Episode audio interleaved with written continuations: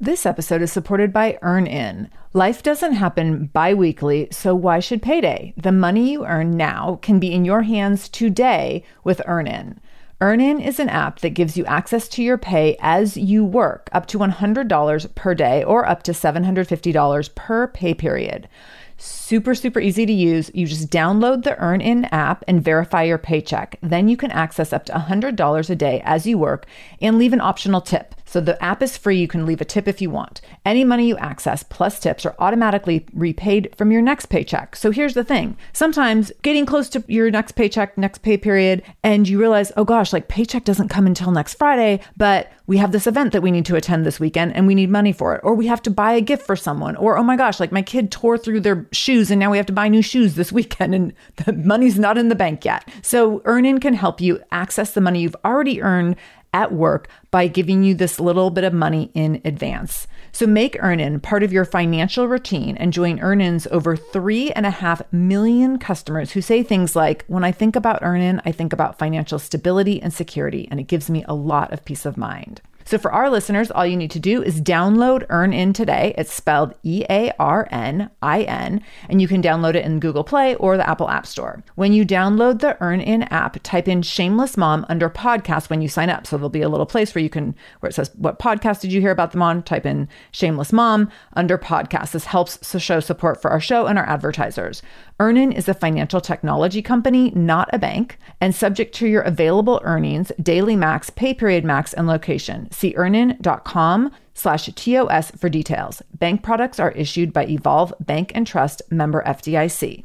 This is the Shameless Mom Academy, episode 652 with Madeline Pratt. Show notes for this episode, including any links mentioned in the episode, can be found by going to shamelessmom.com and clicking on episode 652.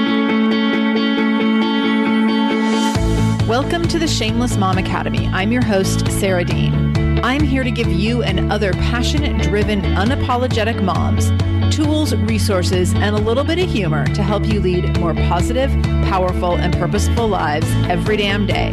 One of the best things about the Shameless Mom Academy is our community, so be sure to join us in our free private Facebook group to connect with other shameless moms just like you. You can find us over at shamelessmom.com forward slash Facebook. All right, let's dive into today's episode.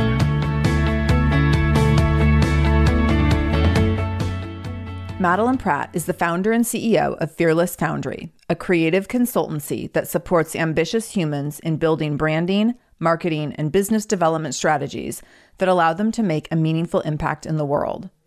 Madeline is an outspoken force for promoting equity, collaboration, and community in business, and she spends her time working with clients, creating content, hosting the Finding Fearless podcast, and leading her growing team.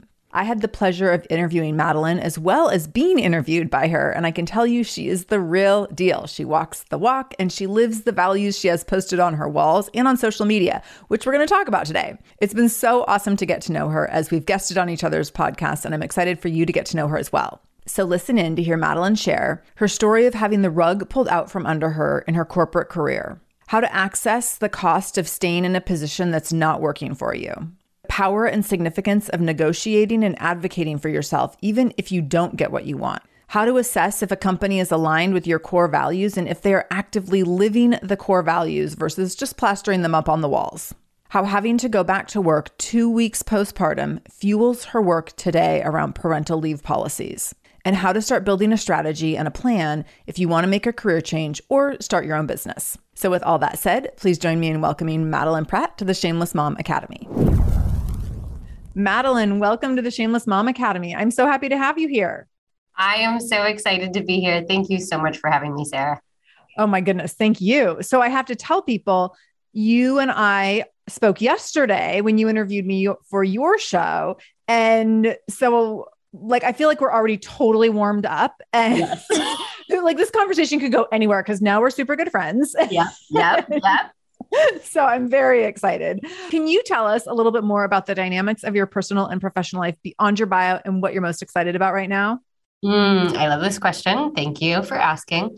So, I am a lot of things to a lot of people on any given day. The core of my professional work is about being in service to others And when I say others, really my truest, highest calling behind my work is being in service of what I call underrepresented founders. So this is, you know, women. This is folks from the LGBTQ plus community. This is uh, founders of color. And to me, you know, my background and really my early career started in the world of technology. And everywhere I looked, everybody building businesses looked the same. And they were, you know, young white guys with an idea who were getting, you know, millions of dollars of funding for an idea. And some of them were very successful and also nice humans. And some were just straight up trash. And regardless of how they performed, they were funded and they were given the opportunity to build a business and scale quite quickly and make money. And I loved some of the things I learned in that world, but I got really frustrated about the fact that there were not enough people being given the opportunity. And yeah. so many of my friends were starting companies and needing help when it came to their marketing or their branding or their business development. And so, really, I built a business around that. And so, today, you know, I lead a team of 12 creatives. They're all amazing women who are, you know, just badasses in their own right. We do work around branding, marketing, business development. But beyond that, you know, I work with founders on an individual level. You know, a lot of my work when I'm not coaching my team is coaching early stage entrepreneurs to help them scale successful business models. And, you know, I feel like you know, my highest calling in life, I joke, is that like God in the universe puts me in the right place when somebody turns to me and is like, Hey, I'm thinking about starting a business. and so I find myself in that place a lot. And so whether that's, you know, a text thread with a friend who's having a hard day inside her company, you know, or, you know, a call with a female founder who, you know, has entered into a new partnership with another entity and they're, you know, trying to screw over and she needs to renegotiate all day, every day. I'm just helping other people, you know, build strong businesses. And outside of my work, you know, my work is a huge part of who I am, but outside of my work, I am a mom to wonderfully different, equally wild boy children who we're doing our best to raise, you know, here in the Pacific Northwest. I'm a wife. I am a dog mom to a Yorkie who I'm obsessed with named Charlie. And, you know, really where my life is at right now, I'm in a season of of really rediscovering myself to be honest. You know building a business is like having another baby. And so my mm-hmm. my, my my company is this she yeah know she gave i gave to birth to her on paper five years ago you know and i feel like it's like you know she's going off to kindergarten and so oh I you know, there's that. like these hours in the day that I'm, they're not quite there yet. Like, actually, she'll probably really go off to kindergarten in the fall, but I'm starting to get more space to work on my writing. You know, I've got a memoir I've been working on for a long time to work on, you know, just traveling a little bit more. Traveling is a huge part of my identity. And just to really reconnect with parts of myself that, you know, maybe took the back burner for a couple years because I was so busy building the business and being a mom and doing all those other things. And so I'm really excited to do that work on a personal level this year. And I'm really excited about my team. You know, part of my ability to enter this new chapter is because I just have such amazing, incredible employees I'm so proud of. And really I'm in this season of just coaching them into the next chapters in their careers. And that is something I love to do. So, yeah. I love it. So when we first spoke, also I forgot at the beginning to give a shout out to Elena Joy who connected us originally. So yes. Elena ah. Joy was on the show a few months ago and such an incredible conversation and interview that she and I did together.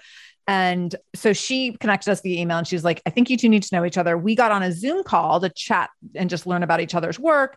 And in that experience or in that conversation, you told me about an experience that you had where I was like, okay, like I want you to come on the show and talk about this. So you talked about having the rug pulled out from under you in your corporate career.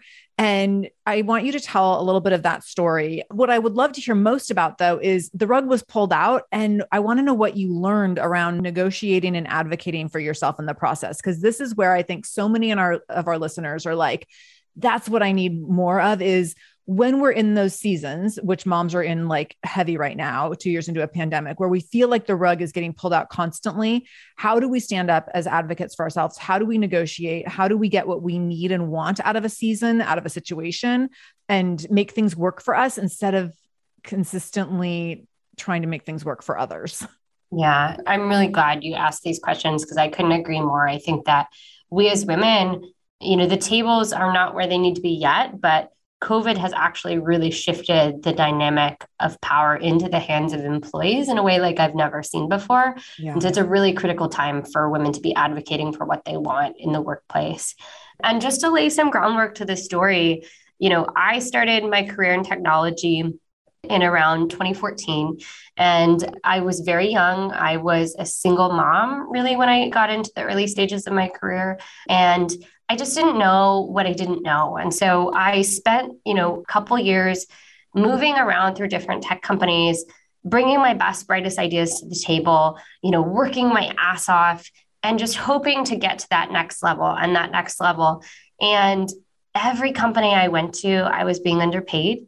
I um, had situations at multiple, some of which I won't name because they're very large publicly traded companies, but some companies at which I repeatedly uncovered that there was a male counterpart who was, you know, underperforming by comparison to me, but getting overpaid. And by comparison, you know, one time, you know, there was a situation where it was like, my equivalent colleague, you know, was we we were on performance based compensation plans, and I was performing at 300% of my quota, and his quota was actually negative. We sold more in that territory when he didn't have a job there, and you know, yet still because he had more quote unquote experience, he was making more money than me, and so I kept on trying to find a company where I felt a fit for myself, and really struggled to find that in the corporate environment. I kept on feeling like my ideas were just being extracted from me. I was not getting recognition. Oftentimes, they were getting credited to a male leader. Every room that I was in, I was either the only or maybe if I was lucky there was like one or two other women in the room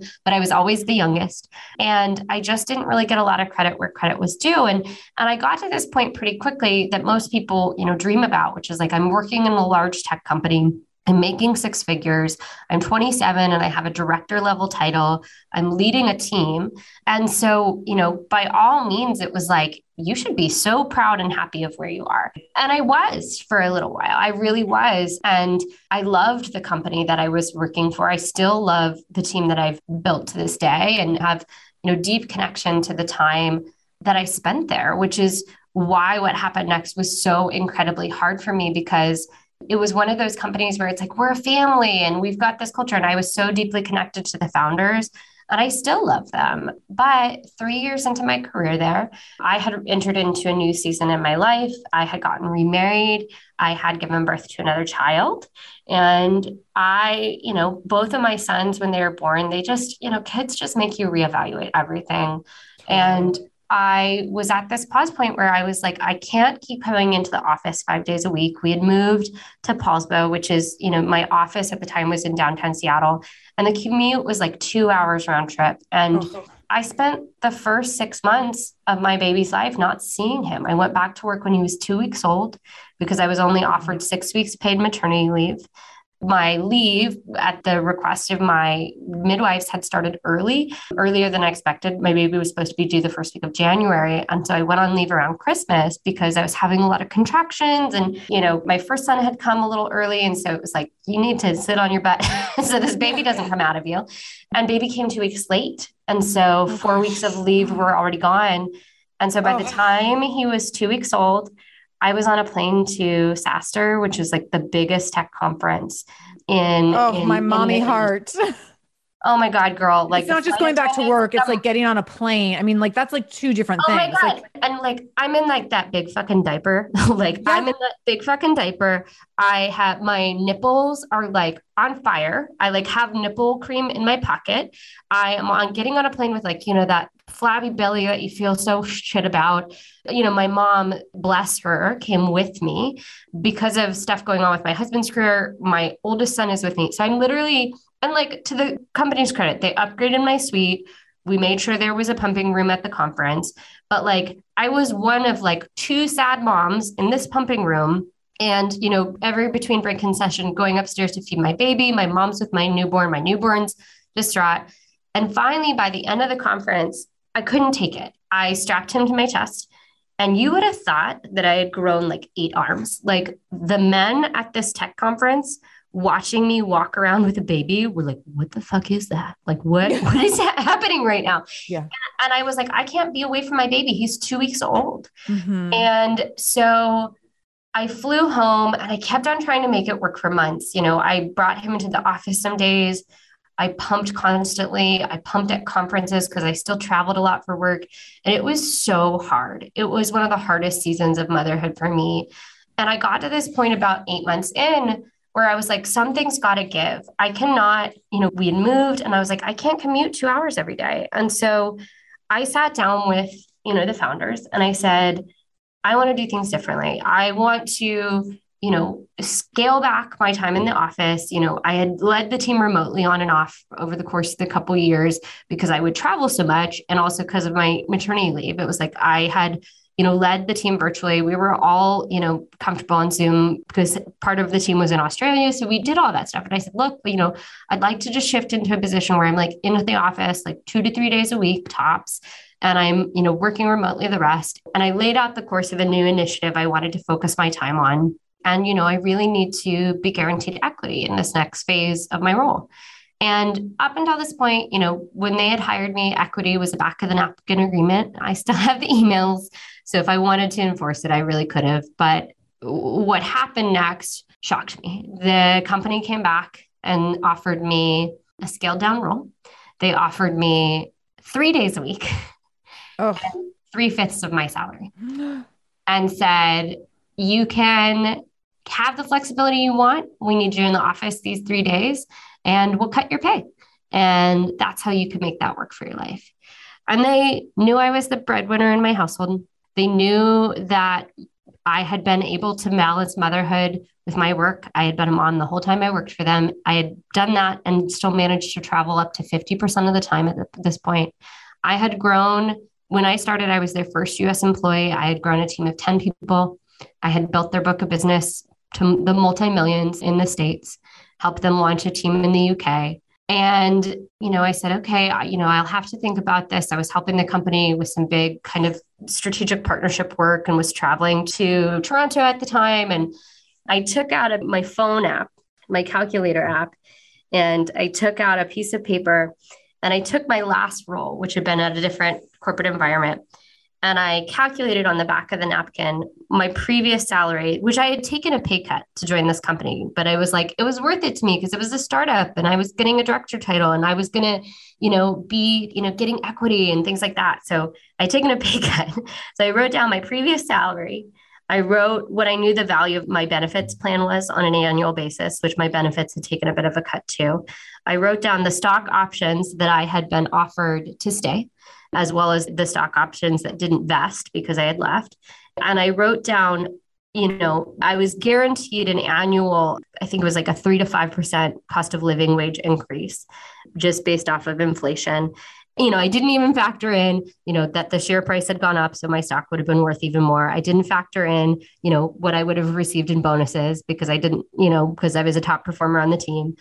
And I just calculated if I had kept my butt in that previous seat and not even grown in the role that I had been before I was at this company, how much more money I would have had. And it was over $200,000. Oh, so hard. This episode is supported by Active Skin Repair. Active Skin Repair is a skin health company helping people heal with natural, non toxic, medical grade ingredients. I just randomly Vinny was having a toe skin irritation issue and he ended up having this like skin that was really irritating him and it was getting kind of like icky and you know like when kids start to get like little scabs and scratches and then they want to pick at it and it was getting worse. And so active skin repair showed up on my doorstep as a result of the sponsorship and I got to put it to use immediately. And it, I got the ointment formula or the like ointment formulation and then also the spray. And the spray was perfect. So Vinny does not like ointmenty, creamy, lotiony things on his body, but I was able to get out the spray, literally took it out of the packaging the day it arrived, put it on his toe before he went to bed. And the next morning he was like, Mom, my toes all better. It was literally like this super amazing cure that helped his toes so quickly. So you can use active skin repair on a wide range of skin issues, including cuts, scrapes, burns, sunburns, rashes, other types of skin damage. It's totally safe, non toxic, suitable on all types of skin, even parts of the body where you might have rosacea or eczema or have acne prone skin. This is also safe for the youngest members of your family up to the oldest. So now you have one simple solution for your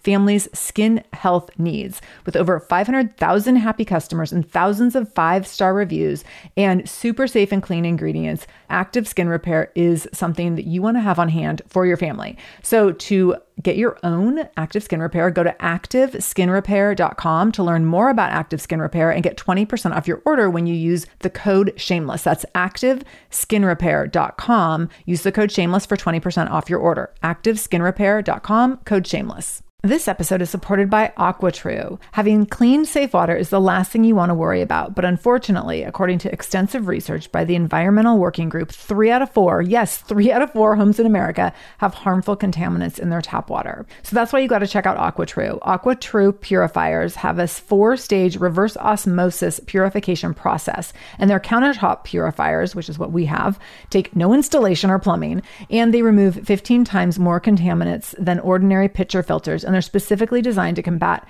chemicals like PFAS, which can lead to potentially adverse health effects like cancer, endocrine system disruption, and liver toxicity, which is part of what makes AquaTrue so special, unique, and important in terms of how they are able to filter water. They also have water purifiers to fit every type of home. So, like the installation free countertop purifier that we have at our house, to higher capacity under sink options. They even have Wi Fi connected purifiers and mineral boost options. So, I'm so excited about our new AquaTrue. And here's the thing I swear it's like a gentle reminder to actually drink more water every time you walk into your kitchen. So we are drinking more water now and also more clean water. So more water that is more clean. It feels like a double win. I'm feeling pretty impressed with us. I feel like sink water, tap water becomes invisible at a certain point. And when I see the purifier on my counter, it's like many time a day reminder to like keep drinking, keep drinking. So I want you to check out AquaTrue for yourself and for your family. AquaTrue comes with a 30 day money back guarantee, and that makes it a great gift as well. Today, my listeners listeners can receive 20% off any AquaTrue purifier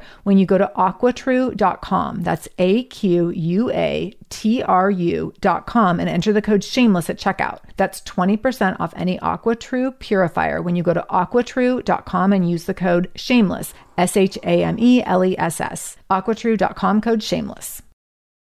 I remember I was on this plane and my heart just broke wide open. And I was like, I literally cannot afford to stay. Mm-hmm. This has cost me so much. And that's not even factoring, you know, how emotionally I invested. I was going to say the emotional cost. You know, how much I loved, you know, my team. But I was like, I can't afford to stay here. I don't see a way for me to grow. I have given too much for the sake of somebody else's company, for the sake of somebody else's dream. I cannot afford to stay. And that was devastating because it's not like I had another offer on the table. I was not planning on leaving. I was just trying to renegotiate where I was at in the company and really clarify where the ne- I would go in the next three years. Yeah.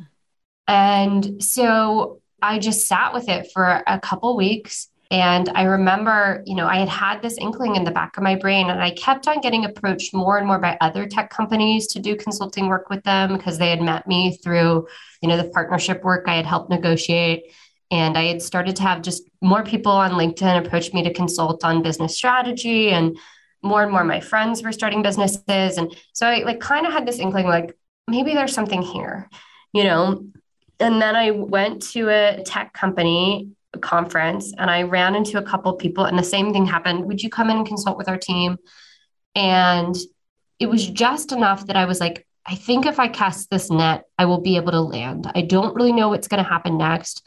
I definitely need to make some freaking money because my family is dependent on my salary and we're buying a new house. We have a tiny baby, but I can't afford to stay. And so I put in my resignation and I gave them 60 days I pushed really hard to get all the women on my team promoted before I left. And I was like, if you're not paying my salary, they all deserve more pay. And I left and I started my own company.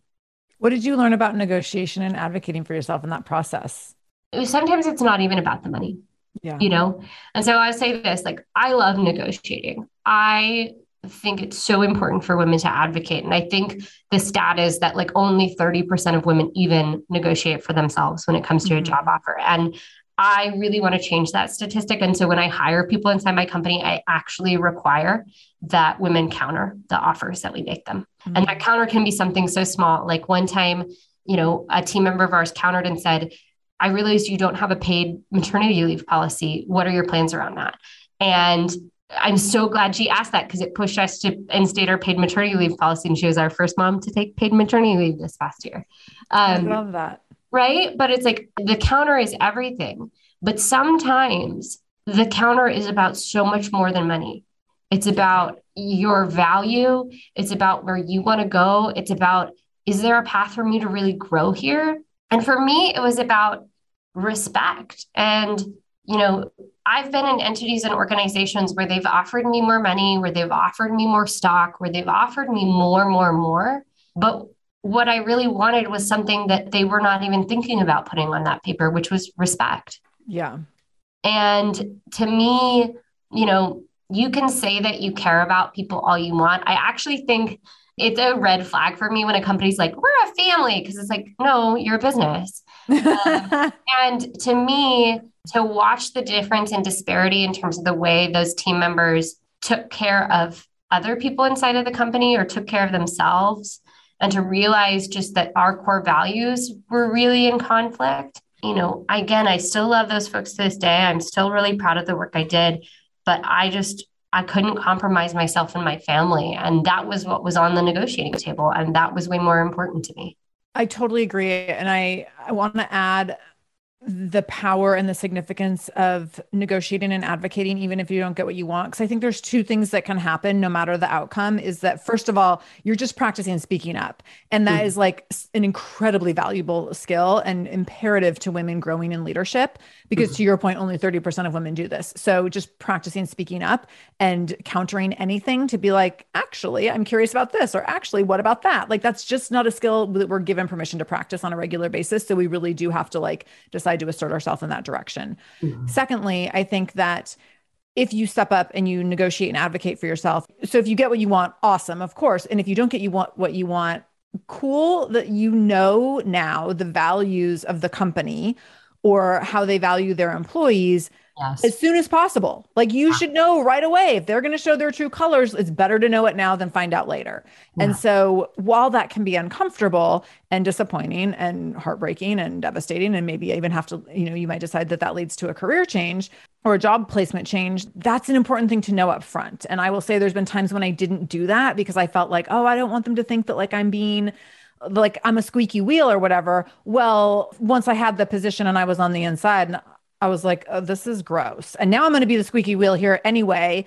And I should have just never ended up here to begin with. Totally. Totally. And I mean, the thing that's interesting about this organization is I'm still in touch with team members and they've lost other team members, other good team members over things related to paid parental leave. Like, yeah. and it doesn't surprise me. And so, yeah, it's a really important learning experience. And if there's one thing that I think is so critical to evaluate inside of an organization it is that core value piece and like you said finding it out as quickly as possible mm-hmm. because mm-hmm. i joke because we do so much value based work in our branding work with clients but i always say it's like core values are not for a wall and a website unless you can show me how you're embodying them through action they do not mean shit to me like yeah. unless you can show me an example of what that actually means like in practice it's just a nice thing that you put together during a branding exercise. And i think that piece is so important and that's actually right where i wanted to go next. So can you talk to us a little bit about how we can evaluate a company and brands to assess if they're really aligned with the values that they say they're upholding and therefore aligned with our values or if they just are really like plastering some crap up on a wall? Yeah so this is really interesting because for me, I think you know, and I reflect on the the past five years of my life a lot because you know of the season I've been through in terms of starting my own business and everything that I went through and leaving my corporate career. And core values were a huge part of that transformation process. And I think that the first piece that we have to start with is getting really clear on what our core values are. It's very easy to know what they aren't. Like we'll see it and we'll feel it in our body and we'll be like, ew, gross. No, like I don't like that. That's easy. But, and at least for me, like candidly speaking, I don't think my core values fully solidified until my frontal lobe did, which was like, you know, around that like 28 range. And so I think the first piece of this process is clarifying our values first. And there's amazing exercises like just go to the internet, you know, yeah. my therapist has one that she like recommends that couples do. It's like a core value card set. And you like start with 50 and then you like distill it down to 10. And if you're really challenging yourself, you distill it to five. I've done that. I cried. I was it's so mad. So good, it was though. so hard. And like it's so hard. And I it calls into question all of your ethics as a human. It's very yes. hard, but it's really valuable. It's really valuable. And it's really valuable to rank them and to use them because to me it's like the core value is a filter that you do all of your decision making yes. through. Like am i in alignment? Am i in integrity? Like and again don't just like be like okay a core value of mine is integrity. Great love it. What does that mean to you? So like define it. Define it in one sentence. So for example like i have a core value around sustainability and sustainability means to me that i am aligning myself with entities individuals organizations and practices that are not extracting resources from others in an unsustainable way. And so the value of sustainability for me is like that has to do with the way I purchase products, but it also has to do with like the way that I engage with other people. Because if I just show up and I'm just like an energy vampire, that's unsustainable and it's also fucking rude. But it's like, yeah. but it's like that's a core value of mine. And so one is like this piece of like define your own core values first, bring them to the table, and then get really critical. So, like, one, like, see if they showcase it anywhere. Like, are they saying it on their walls or their websites? Like, if it, they don't even have them physically present, like, that's a red flag to me. Secondly, see if there is consistency. You know, everybody has an internet web trail where women are great at being like internet detectives. Like, go full Sherlock go through their social media, go through the content that they're producing, go through their LinkedIn pages, all of those things. You know, like, are they sharing those values in a public way? Are they practicing what they preach? Then, if you get so far as engaging with an entity, ask those questions in an interview and don't just ask them from one person, but ask them from everyone. And quite frankly, like the lower level the employee, the better, in my opinion, because how you treat your lowest ranking employees is so reflective of your core values. Yeah. And so reaching out to somebody on the team or if you're you know in one of these like roundtable interview types of situations come prepared and figure out who on that team you know has quite frankly the least to lose by being honest and ask them like how do you feel aligned with the company's core values how do you feel like they're showing up for them in practice and see what people say and if that person gets squirrely and just like gives you an answer where you're like hmm i think they're only saying that because their boss is in the room like be aware of that shit you know because it, again, you know, it is so much more about how they show up in practice and living, breathing examples of those values than what people say. You know, it's about what they do in these instances. Absolutely. I totally agree. And I love your example of speaking to people at different levels because sometimes we think, well, I'm just going to like ask my friend or I'm going to ask like my contact or the person that's the same level as me. And I absolutely agree. It's like that trickle down effect is so significant. You mentioned parental leave and you mentioned you gave this example, this like really glaring example of your own situation when you had your son. And then you also gave the example of someone coming to you and considering working for you and asking that question around how you were going to provide parental leave. So, can you talk a little bit about why it's so crucial for the US to establish comprehensive and paid parental leave and paternal, but parental leave to make it possible for women to have thriving families and fulfilling careers? And then I also want to talk about the consequences of not having this in place, which I think we're oh, we're seeing in so many ways, but let's just talk about why it's important first. Thank you for letting me get on my soapbox. I am not going to preach from the pulpit. Um, because this is, I mean, obviously an issue that is very personal to me based off of my experience. Yeah. But like I said before, you know, having an employee show me my own blind spot, right? Because I was just building things based off of the team I had, which at the time was like three employees, and none of us were having kids anytime soon. Like I was like, I'm done. And so building oh. that inside my company was a really big awakening on how far off we are at mm-hmm. the level of making it possible for businesses to support their employees in taking paid leave. And i was a little bit naive in that situation because i knew all the data. Like i had watched like you know netflix and google and these big corporations and companies that i had been been a part of prior to my last role in corporate you know, roll out leave on their own, right? You know, take the mm-hmm. initiative and say, you know, the government isn't there yet, but we're a big business and we believe in investing in people.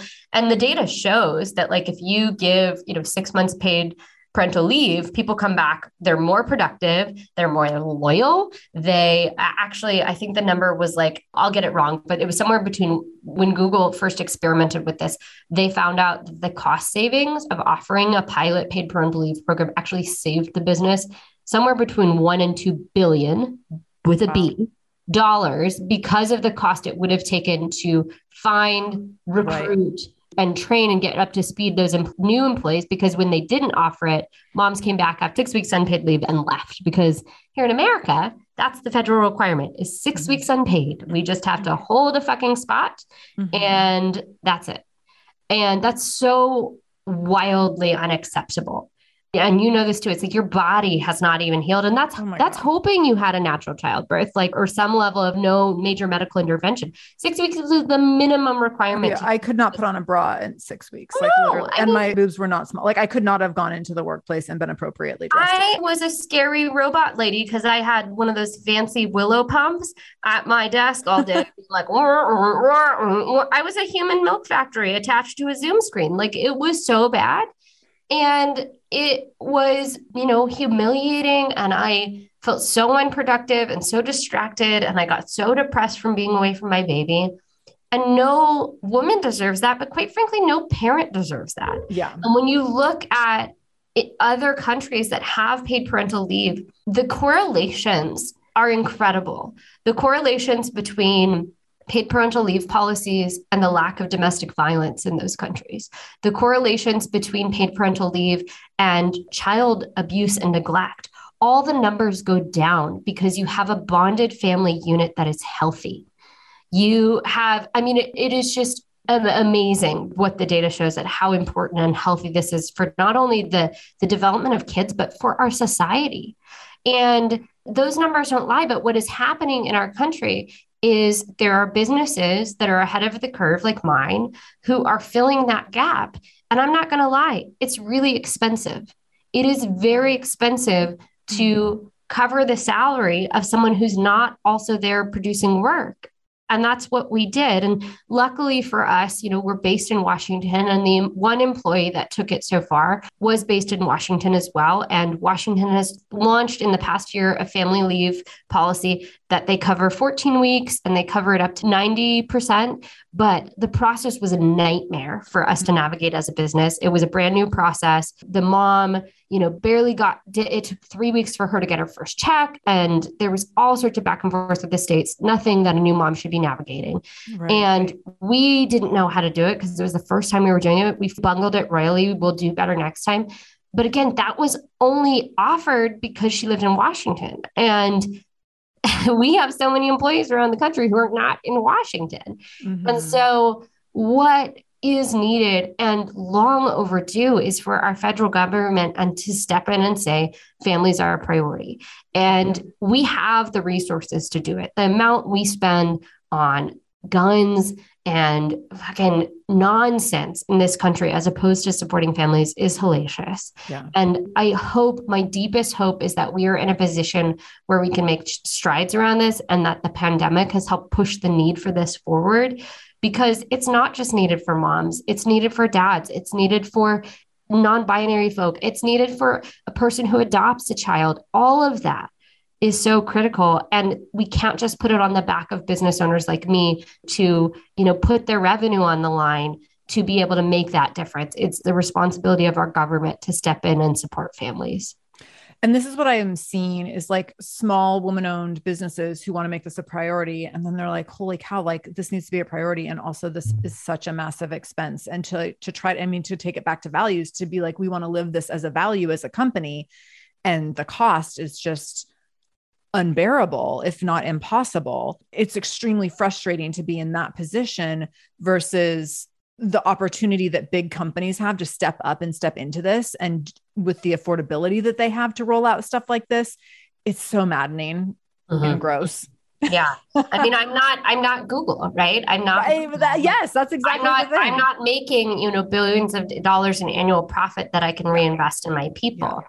I do it because it's the right thing, mm-hmm. but it shouldn't be you know something that has the potential to undo the bottom line of my business exactly. you know just because i'm trying to do what's right for a new mom absolutely this episode is supported by a podcast I want to share with you called Understood Explains. So, this is, show is about navigating ADHD, dyslexia, and other learning and thinking differences, which can be so confusing.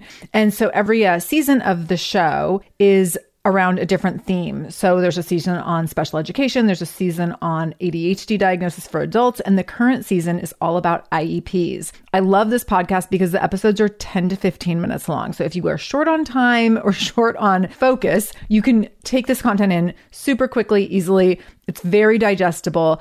And the show is hosted by teacher and special education expert Juliana Urtubey. So Juliana talks all about how to navigate educational plans, IEPs, she talks about the differences between IEPs and 504 plans. She really breaks things down in a really clear and simple way so that you have some of those questions that you might be thinking around like, does this pertain to my child? Is this something I need to be looking into? Like, where do we go from here? Where do I go if I have questions? Juliana has you covered. She explains so many different things and so many different little pieces and nuance of IEPs and special education and different things on Understood Explains. So I want you to go check it out wherever you're listening to this podcast. You can go listen to Understood Explains. Just go into your podcast app, do a search for Understood Explains, and it will pop right up. Click on it, pick your episode, and get the answers that you've been looking for and the support that you need around different learning differences and differences in school. Hey there, I'm Debbie Reber, the founder of Tilt Parenting and the author of the book Differently Wired. The mission of Tilt is to change the way neurodivergence, whether that's having a learning disability, having ADHD, being gifted, autistic, or some combination of all of the above, is perceived and experienced so differently wired kids and the parents like us raising them can truly thrive. On the Tilt Parenting podcast, I get to talk with authors, therapists, educators, and parenting experts who are committed to this mission. I ask the questions my listeners are most curious about when it comes to supporting our kids. And in turn, my guests share strategies for challenges, out of the box ideas for navigating school, best practices for therapies, tips for advocating, and so many thoughtful insights on what it really takes to help our kids grow up feeling seen and respected so they can create awesome lives for themselves. I know that raising a differently wired kid can feel overwhelming and isolating, but I promise you, you are not alone, and it can feel so much better.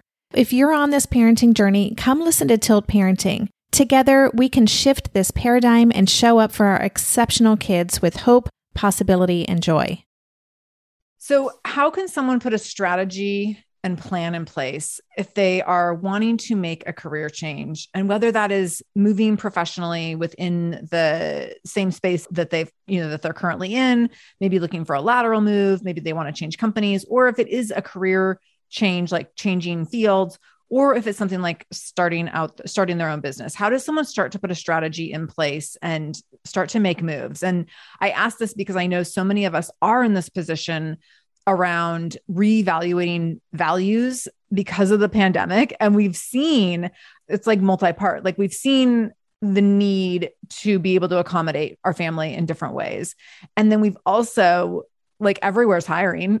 Mm-hmm. so you're like, well, I don't know, maybe I should go over there. Um, mm-hmm. Um, and so all of a sudden we have like, we're like, there's kind of a lot of options right now. So how do we start to put up strategy in place as we explore for folks who are exploring changes and growth in this direction? So I love talking about this. And I also want to break my answer down into two parts because the strategy in my mind is very different if you're making just a career or role change than it is if you're starting a company. Those are two very different um, paths to embark on. And they're all, I mean, the world is really your oyster right now. And one of the things that I cannot wait to witness and be connected to is just the changes that are going to unfold over the next couple of years as women decide what's best for them and particularly i can't wait to see all the businesses that i know that are going to be built by women who looked around and were like i don't want to work at any of these places so i'm going to start something of my own. I mean that's how i got into what i'm doing and i can't wait to connect with more female founders on that journey.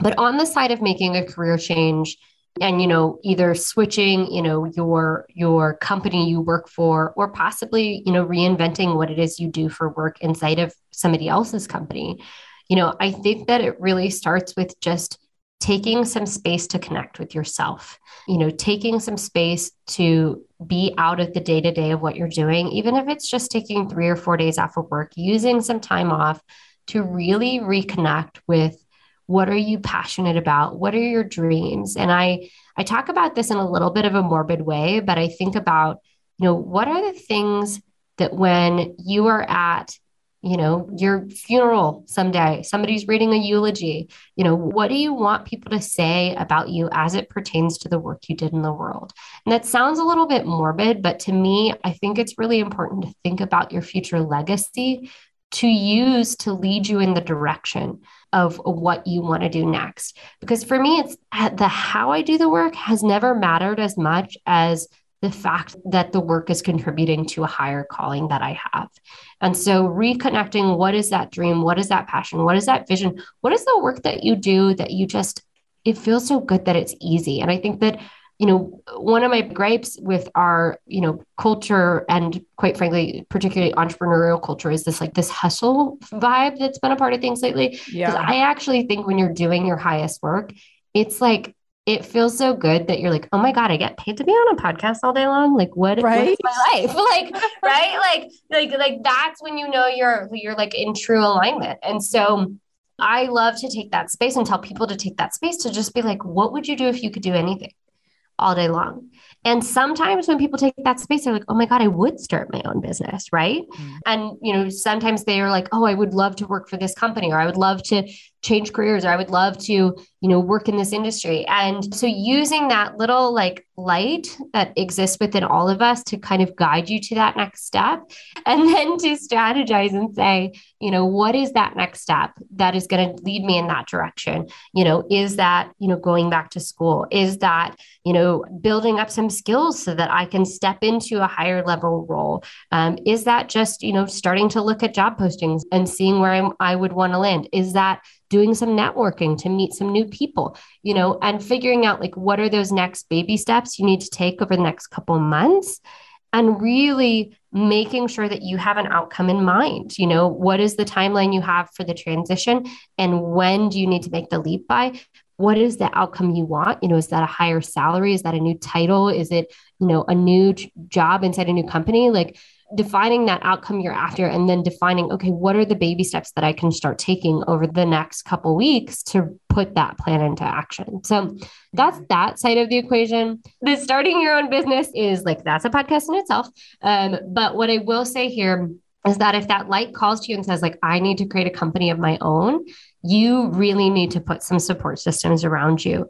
Part of that is monetary. I wish that the world we lived in was really different, but especially if you are a woman, especially if you are a person of color, especially if you are coming out of an environment that isn't super privileged, you need money in the bank to build a business. And I will just be straight up and tell you a bank is not going to give you shit um, until you have three years worth of financials I hope that'll change someday. But unless you've got a really grand idea and the ability to go out and get it funded, which is a very grueling process. And oh, by the way, you know, if you are a woman or a woman of color, your likelihood of getting that money is a 2% chance. So those are the odds. And I hope they change, but that's what we're working with right now. And so when I built my company, I had $20,000 in the bank that I had hoarded up over the course of a year. And when I left the job that I had, I pushed for them to pay out all my unused PTO. And so that kind of built that coffer. I wish I had had 50 to 75,000, quite honestly, but I made it do with what I had and I used credit cards and things like that. And, you know, I don't recommend that strategy, but you've got to do what you got to do. So, getting your financial house in order is key, getting your support system around you in the way of people who are going to back that because I'm sorry, but your friends and family are going to just want to keep you safe. And they're often going to go, like, what are you doing? You should have just kept your normal job. Are you okay? Yeah. Like, I'm worried about you. Like, so get some entrepreneur friends around you who can support you, whether it's going well or whether it's sucking, and get your monetization strategy in order. I love a good idea, but good ideas are a dime a dozen. If you don't have a clear path on how you're going to turn that into revenue within the first three months, you don't have a business on your hands, you have a hobby. And so, those are like the three key things that I would really have people focus on if they're going to start a company of their own. Oh, those were really, really good. I want to just apply a couple of those to what I've done because just to, for the sake of example. So I love what you said in the first part of the question when you were talking about like thinking things through and like taking little steps over time. I think sometimes we're like, oh, but I want to like quit this thing next week in order to start the next thing the week after. and really, so much of it is like, oh, and this is how I've always done it. I've been in multiple positions where I'm like, I am going to milk everything I can out of this while I strategize what the next step is. Mm-hmm. So mm-hmm. I've done that in a couple different situations, one in corporate and one in the fitness before I had branched out into my own fitness thing where I was like, I know that this is an awful boat to be on right now, but I'm going to sit here while they're paying me mm-hmm. and figure some things out so that when, so I can really leverage myself when I'm just ready to like jump off the boat. And it was so I'm so glad I took that time to be thoughtful and strategic, even though it meant staying in situations that I couldn't stand for a few months on both of those situations. Um, it totally paid off. So I think like nothing needs to be a today decision. Yeah. And then the other piece about money, I've never taken out a small business loan uh, aside from some of the stuff that's come out of like PPP stuff that's come out of COVID. And that isn't to say like pat myself on the back, like I've never taken out a small business loan. It's just, it honestly did not occur to me because I was so naive when I started out that I just stockpiled money as I could. And I didn't have like mortgages and houses and children and like all of those. Th- I was like single by myself. So it was like a very lower risk scenario. Yeah. But I think that when you said like hoarding money for, to get that $20,000, that's what I did when I was starting my own business initially many, many years ago. And then when I wanted to ultimately like open up my own fitness business, it was like, okay, like could I stockpile $50,000, which is what I ended up doing over the course of a decent chunk of time. But that gave me that opportunity to open up my own physical location without taking out a loan. And that took time and thoughtfulness for sure. But then what I've done every time I've made a pivot since then is like, okay, like I'm going to spend X amount of time stockpiling in this scenario that I'm in that's like working for me before I make the next move so that I have that little bit, I have a bit of a nest egg there so that that gives me some time in the new thing. And also, in the new thing, I want to know really quickly how I can monetize. And it doesn't need to be mm-hmm. like a fast track to seven figures, but it needs to be like, I know that if push comes to shove, here's a way that I can make money on this in the first couple of months if my back is up against the wall. And so yeah. I think all those pieces become really important. And some of that stuff I did knowing that I was doing it. And some of it is just like looking in hindsight, like, oh, I'm really glad I did that thing that worked out. And now I'm like, that was like unintentionally really smart. And I will tell other people to do the same. yeah. Yeah. I feel that, especially the fast track to monetization. Like, I did it because I had to. Like I stepped out of a six figure salary and was like, my family is used to a paycheck of that size hitting the bank account every month. So I need to figure that out fast. Yeah. And, you know, that is also the area that I see particularly a lot of female founders struggle is because, you know, we have issues around our worth or around scarcity, you know, that by the way, those are projected on us by the patriarchy. It's not your fault. But, you know, I see that show up when we start to charge you know, in our business. And so I often, you know, when early stage female founders come to me when I'm coaching them, you know, it's often at a moment where they like can't get over that six figure mark and they can't figure out why. And it's because you know they're often undervaluing themselves and then therefore not really able to take a paycheck or a good paycheck because they're investing so much in getting the business off the ground. You know they're the last to get paid. And you know i worked with a client you know 3 months ago. Well uh, in the last 3 months we've been working together for a bit longer but in the last 3 months she has tripled her monthly revenue. And it's because of this emphasis on monetization. It's so critical to put yourself first inside your company and yeah. to really be clear on the money you want to be mm-hmm. make and be fucking proud of that too. Mm-hmm. Like it's not a bad thing. It's not an evil thing to want to work hard and make good money doing it. Absolutely. Oh my goodness. Such good stuff, Madeline. Tell us how you are currently showing up as a shameless mom. Oh gosh. well, case in point today, you know, I was handed yet another COVID curveball. We're on our second or third childcare closure for my youngest. My he's, he's almost not even a toddler anymore. He's four. My youngest is four. And, you know, today was a day where I was like, school is closed and I've got to make it work. I feel like that's a lot of momming right now is just making mm-hmm. it work. Yep. I'm blessed enough to have good childcare and to have a nanny who helps us out part time. I think it's really important for moms to talk about their care infrastructure because I don't do it alone. Like I couldn't operate at the level I do if it wasn't for all the women that help care for my kids. And I am internally grateful for those women. And you know, last night it was looking at the calendar over the next 10 days and figuring out where I can flex and figuring out where I am not going to budge because I'm also running a business and my husband does have paid time off for sick leave. He's a firefighter and so he can flex in different ways that I can't.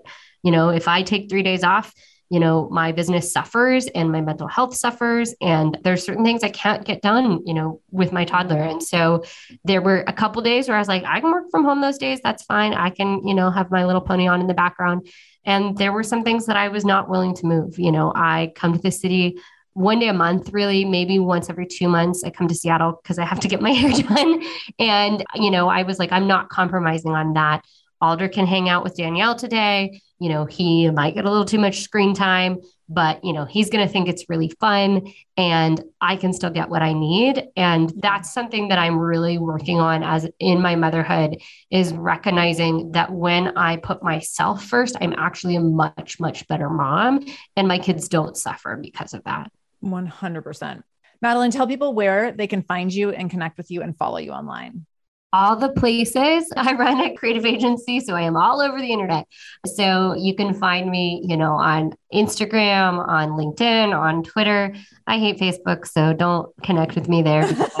I will just, you know, I'll, I'll be rude and not accept your request for like 400 years because I never log on. But Instagram, LinkedIn, and Twitter, you can just find me by searching for Madeline Pratt. Um, my handle is at Madeline K Pratt. And if you're curious about my company and the work we do, we are at Fearless Foundry all over the internet and fearlessfoundry.com. Awesome. Fantastic. I will have all of this linked up in the show notes so people can go to shamelessmom.com and they can click on the episode with Madeline Pratt and get access to all the goodies. Madeline, thank you so much for being here. I appreciate you. I appreciate the work that you're doing in the world. And I'm just so grateful that you took some time to share all this goodness with us today. Thank you so much, Sarah, for having me.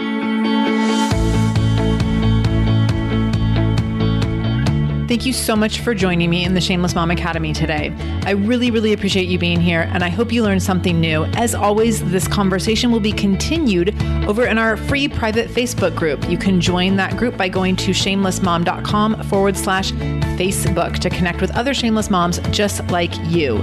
Additionally, if this is your first time listening to the show, know that we are here every Monday and Wednesday with a brand new episode. So make sure you subscribe. Go to whatever podcast app you use and subscribe to the show so you never miss an episode episode.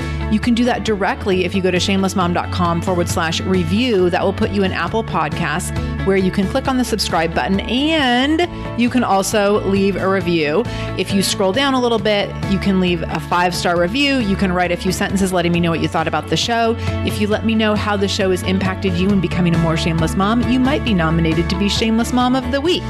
Also, please share this episode. My goal is to help more mamas be more shameless every damn day. So please do share this episode. You can take a screenshot of the episode on your phone and then share it out on social media.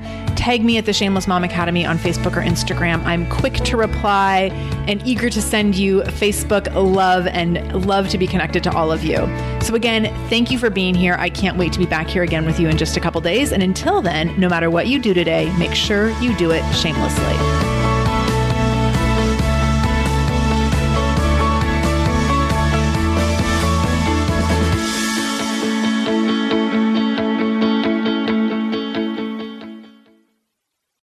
When it comes to raising kids, there's so much to consider. Things like what do we feed them? When do we feed them? How do they sleep? What does it look like to raise kind kids? How does their nervous system work? How do I keep myself calm? What are my triggers? There's so much that comes into play, and we are distilling all of that information for you at Voices of Your Village podcast, where we bring experts in the field of early childhood and education and psychology and across the board so that you don't have to comb the internet for information You get to show up and hang out and have shame free, judgment free conversations and insights into what it looks like to raise kind, empathetic, emotionally intelligent humans. I'm Alyssa Blask Campbell. I have a master's degree in early childhood education. I'm a mom of two, and I am walking this journey right alongside you doing this work. Come hang out with me at Voices of Your Village, and we can dive into real conversations with actionable tips.